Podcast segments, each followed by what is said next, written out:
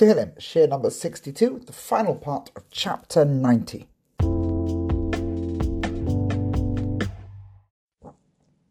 The final section of this difficult chapter, emotional chapter, begins in verse 13. Shuva Hashem ad Mosai, which is really a plea. Please, Hashem, stop pouring your anger over us. It's enough. We're asking God, we're begging God just to give us give us a break. Change your mind, change the way you relate to us.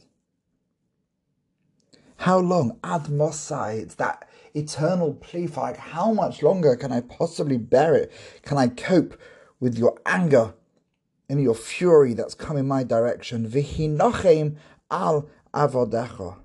Change from what appears to, from our point of view to be evil and wickedness that you've plotted against your servant. Now look at this is really interesting. You know, you have people who are so angry and so so, frustrated with Hashem. What would they choose to call themselves in relation to Hashem? Would they call would they choose to call themselves God's servant? Surely that indicates a very positive relationship, a, a committed relationship. So here you have something very, very subtle, despite the frustrations and the anger, despite the years of what's been perceived by the petitioner here to be brutal treatment at the hands of God.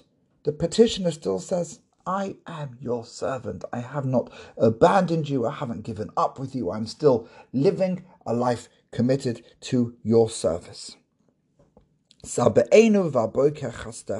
Give us every morning to fill us up with your kindnesses. Give us the good fortune every day to feel the tranquility commitment to you and faith in you can bring. That we take refuge with you, Hashem, and you protect us and you give us good.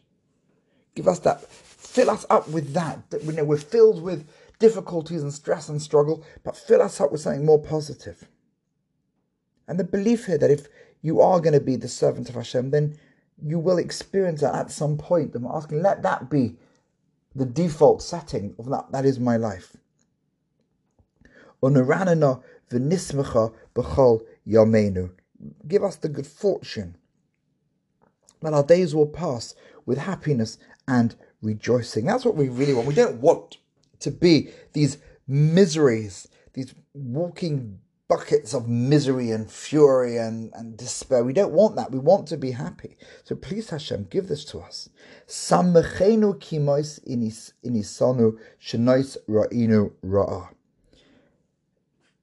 Pay us, give us back happiness in place of all the times that we have had struggles and difficulties.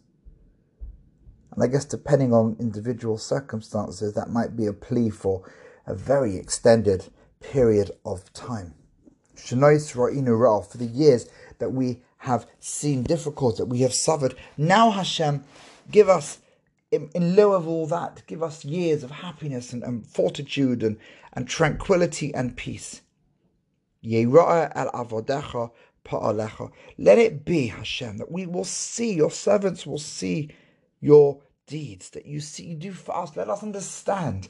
Perhaps here we're saying, maybe what I thought was bad wasn't really bad and it was just what I needed and I just didn't understand it. That's very true. That's a, a deep level of religious belief.